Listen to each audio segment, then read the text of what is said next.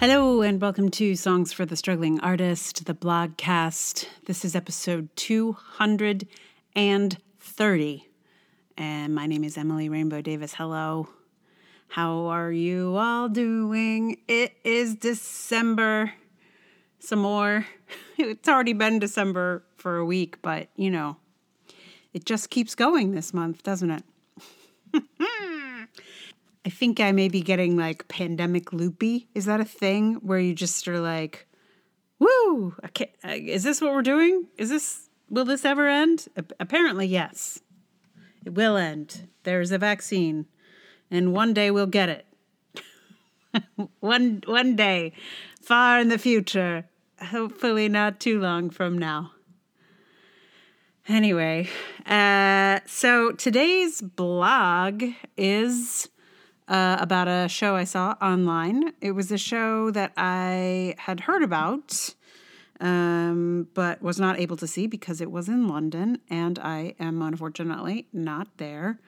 Uh, although at the moment it's probably better. Although I don't, is it better to be there, not there? I don't know. Where's worse, there or here? Here's really bad, but like uh, they're not doing anyway. They've they've unlocked down and locked down. Anyway, whatever. This show was in London, uh, and they um, they filmed it uh, not to be you know broadcast online, but just to to have it like as an archive. Uh, but in the course of the UK's second lockdown, they decided to air it for those of us who couldn't see it. So I I'm uh, grateful to the pandemic for that, I guess. It's the little things. Getting to see theater I really wanted to see but would not have otherwise been able to is uh, is a good thing. Anyway, this one is called Brilliant Theater and the Pit. If you don't work in the arts, it might be hard to understand why a really brilliant piece of work might make someone more depressed than a bad one. Sometimes I find it baffling as well. I mean, bad theater can be instructive and liberating, if also infuriating, when you realize that it is not the quality of something that brings all the funders to the yard. And good theater usually checks a box for me. I see something that was good, and I say to myself, that was good. What excellent work everyone did. I might steal that bit they did with the plates one day. But a brilliant theater piece has the power to move me, to make me weep and or laugh, and then, not long after it's over, drop me in the pit of despair. This is particularly likely to happen when the brilliant piece in question is close to my interests or skill set or aesthetic. The more it feels like something I might have made if I had the resources, the more likely I am to end up in a deep hole that I have to write things like this to dig my way out of. This doesn't happen very often. There are not a lot of shows that have the proximity to my aesthetic to trigger a trip to the pit. But lately, due to the online access to work I'd not have otherwise seen, there have been a few. The most recent one was Emilia it was available to watch online, and I leaped at the chance to finally see a show I'd heard a lot about. And it was all that the hype suggested. It was expertly crafted, written, staged, performed, designed, all of it. It was created by a team of extraordinary women and flawlessly executed by a cast of women. It was a feminist theater maker's dream come true. As a feminist Shakespearean, I have been waiting for this show all of my life. It's so aligned with my values and aesthetics, I could have written it. And that, my friends, is where the pit starts to slide open. Because I have written in this weird feminist classical theater lane my whole writing life. Like my whole writing life. I started writing my first play while working for a Shakespeare festival, and it was inspired by one of the plays I was performing in. This is my lane. I veer out of it occasionally, but I started as a classical actor and it is always in there somewhere. I don't want to diminish what the writer of Emilia has done by saying I could have done it, but I have come somewhat close. And given the chance, I think I could have made something quite similar in spirit, energy, and focus. But I wasn't given the chance, and I could not have conceived anything even near it on my own. And this writer didn't have to create this piece on her own. She was commissioned by the Globe. She was given a team and a production. Circumstances placed her in their awareness and moved them to select her for this idea about the poet Emilia Bassano Lanier. And they were right to select her. She did an amazing job. It is a truly glorious piece of work. There are some parts of it where I thought, that shouldn't work. But then it absolutely did, even when I could have given you 10 reasons it shouldn't have. It was expertly done. I say this to you from the bottom of my pit. This morning, I was listening to the podcast made by some theater makers I have long admired. It is a series of interviews with the artistic directors of Cheek by Jowl, and today it was a moment with Declan Donnellan that kindly reached me down at the bottom of my pit. He was talking about ways to harm an artist. The first was to absolutely criticize and rubbish the artist's work. The more harmful method was to totally ignore the artist's work. It's more passive aggressive and it's more silent and deadly. For the most part, the world has been entirely indifferent to my feminist classical theater, like entirely. Some days I feel that indifference more than most, and ironically, the play Emilia is actually about that very thing. It is the story of a woman more or less forgotten by history. Though not entirely, of course, otherwise there'd be no one's history to imagine. It is a story of battling to be heard, acknowledged, respected, and recognized. It is a story I saw myself in in a way I have never seen before, and I wept through it in really weird places because of that strange recognition. The play's marketing features many famous women proclaiming their identification with the title character. There are videos of them all saying, I am Emilia. And they are. They are more than me because these famous women have some name recognition. They have achieved some kind of notoriety in the public eye. Will history remember them? Only time will tell. But for now, certainly a lot more people know Caitlin Moran's name than know mine. And I don't want to be Caitlin Moran. I admire her work, but I wouldn't want to be anyone but myself. I am not Emilia either, grateful though I am for her story. I am wrestling with myself in my pit over the joy I felt watching the show and the abject misery I feel at the unlikelihood of ever receiving the kind of opportunities that would allow me to make something like it. The difference between watching an amazing show I wish I'd made in my 20s and watching an amazing show now is that in my 20s, I could imagine a future in which I could make or be a part of the inspiring thing I saw. Here in my 40s, I understand more about how things work. And once again, reckon with the unlikelihood of such resources becoming suddenly available for me. And into the pit I go. It's not just that I've become more cynical over the years, though that has certainly happened. It's that I have a pretty thorough understanding of how the theater has worked in the past and will likely work again when we get it back. Which is why, intellectually, I know that despite my time in the pit, this show is nothing but good news for me. I know that it opens up a space and a pattern that will make space for so many women in the future, including me. The fact that Emilia was a giant hit and had a successful popular run at a West End theater is very good news for any future feminist plays, for any future modern classical works. If that way becomes more open now, it is good news for a woman who has been busy writing such things for years. My brain knows that very well. But it is not just my rational, optimistic brain here in the pit with me.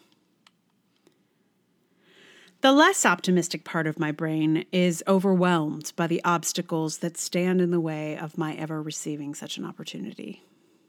They are things like the country I live in, the country I was trained in, the accidents of mentorship, the relationships that place one in the right place at the right time, the development of one's work in a context wherein it can grow, one's proximity to the pipeline. There's been a lot of talk of the pipeline ever since that panel discussion where an artistic director defended not producing women's work because women were not in the pipeline. The pipeline sounds like it's just a supply line that women need to find their way into, but it's so much more than a stream that leads to production. The pipeline is where you went to school and when. It is the internships you could afford to do and the debt you could afford to take on. The pipeline is who you happen to room with at summer camp. But the pipeline is also much more subtle stuff than just who you know. It can go as far back as childhood. I watched the TED talk of a much admired choreographer and he mentioned how his childhood dance teacher told him when he was goofing around that he was really a choreographer. And so he became one, one who was uh, uh, encouraged and affirmed at every stage, one who likely walked into his first rehearsal of his first piece with no question of his right to be there. If you're not busy defending your right to do what you do at every turn, you sure can get a lot more art made. That's when the way is paved for you. You can travel with confidence. That's the real pipeline. One of the things that feels complex about being an artist in a marginalized group of any kind is that it can be really easy to blame any lack of success on the prejudice that limits so many. It is better to blame sexism and economic prejudice than to blame myself. I can always assume it was sexism that closed the door for me. With a show like Emilia in the mix, I can celebrate that sexism does not always win.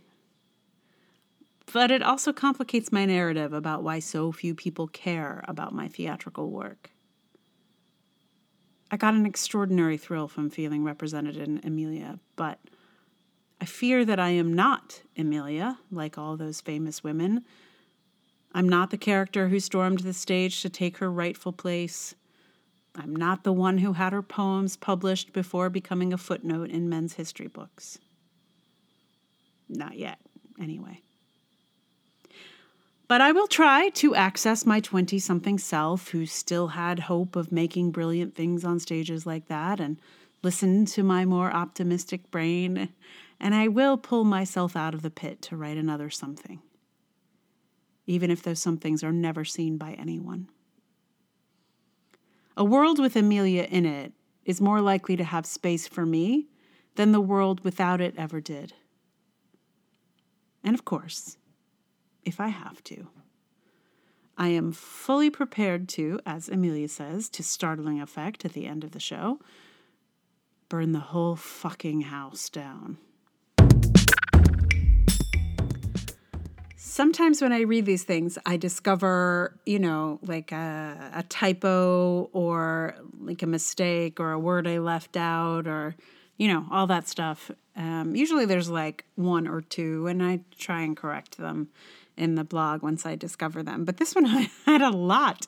It's funny. I think I, I, I mean, you know, I, I was in my feelings, as they say uh, when I when I wrote this certainly, and then I, I wrote it in sort of chunks, so I had to kind of smush it together, and it was a little bit of a a it was a it was a big editing job, I guess is what I'm saying, and I I think I was concentrating on the macro of that editing and missed a few micros in that process, um, which I will fix as soon as I get this podcast uploaded.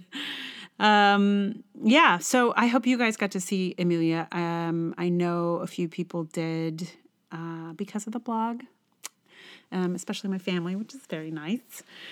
Um, and it's not available anymore. So if you didn't see it, I'm really sorry. this this came has has come a little too late for you. I, I think it had its last uh, performance online. I mean, it's online, so I'm sure it'll be back. But anyway, it was like a week ago that it that it had its that it finished its I don't know online run. What do you call that? It's very confusing. Um, but I'm sure it'll be back because, I mean, it, like it's not doesn't cost them anything. You know what I mean? I don't think. I think you know, and you and you have to pay to see it. So I don't, not sure why they wouldn't want to, you know, like make more money. So I think it'll be back. Uh, um, I don't know when, but I will let you know. Um, or maybe it'll it'll run wherever you live, or here. That would be cool. Except there's no theater. One day in the future, in the in next year, there will be theater again. Um, yeah. So, what do I have to tell you about it that I I didn't say in this epic thing? Um, I I don't think much. Uh, I think you can order a copy of the play. So if you wanted to read it, I don't think it would read well. It's not like a play that was written to be read or by, like, they devised it, I'm pretty sure. So it doesn't, I'm, I'm, I'm curious to see what it would be like on the page. Um, but that's another reason, like, it, it demonstrates a, a kind of exuberance of resources that they could just, you know, make something in that spirit with those numbers of people. And uh, yeah, it's sometimes I see things uh, as like a performance of resources. the show was good enough in this case that I was I was not um, in that zone so the song today is um, one I've actually been thinking about for a while. It comes up in my thinking every so often. Uh, it's Alicia Keys' "Girl on Fire," which, if you've seen the show, I think you will see the connection. I don't think you have. You will need to see the show to see the connection. There is a bit of fire, even in the line, the last line of the show. Um, so uh, yeah. Anyway, I've been thinking about the song for a while, uh, and this this idea, the show, the my feelings about it all seem to like line up for this song's moment to be now. Um, I'm playing it on ukulele, which is definitely not how Alicia Keys wrote it. Um, but yeah, it I I I enjoyed working working on this one. Uh, so that'll be here in just a moment. Meanwhile, um, the Dragoning is complete. If you haven't listened to it, now you can, and you can binge it all the way through. I, I have heard that that's a good way to listen to it. Um, and I heard from a friend that someone in her like like a Facebook moms group recommended the show to the group and she does not know me, this person. So there's like a there's like a a second degree recommendation happening that my friend happened to see. So it's um, hopefully getting out there a little bit, which is great. Um, so the link to that is in the show notes if you have not yet had a chance. Um, Otherwise, in the show notes are links to support uh, this podcast, the blog, me. Uh, that is patreon.com slash Emily R. Davis. There's also Ko-fi and uh, PayPal. Those links are also in the show notes. Show notes, show notes. I know show notes are not always easy to find in various podcast apps. So um, if you need other ways, do let me know. I can I can I can find that information. I can get that information to you if you need it. Um, you could tweet at me, all those things. Anyway, thank you so much for listening, and um, I think that's all. Without further ado, I give to you Girl on Fire.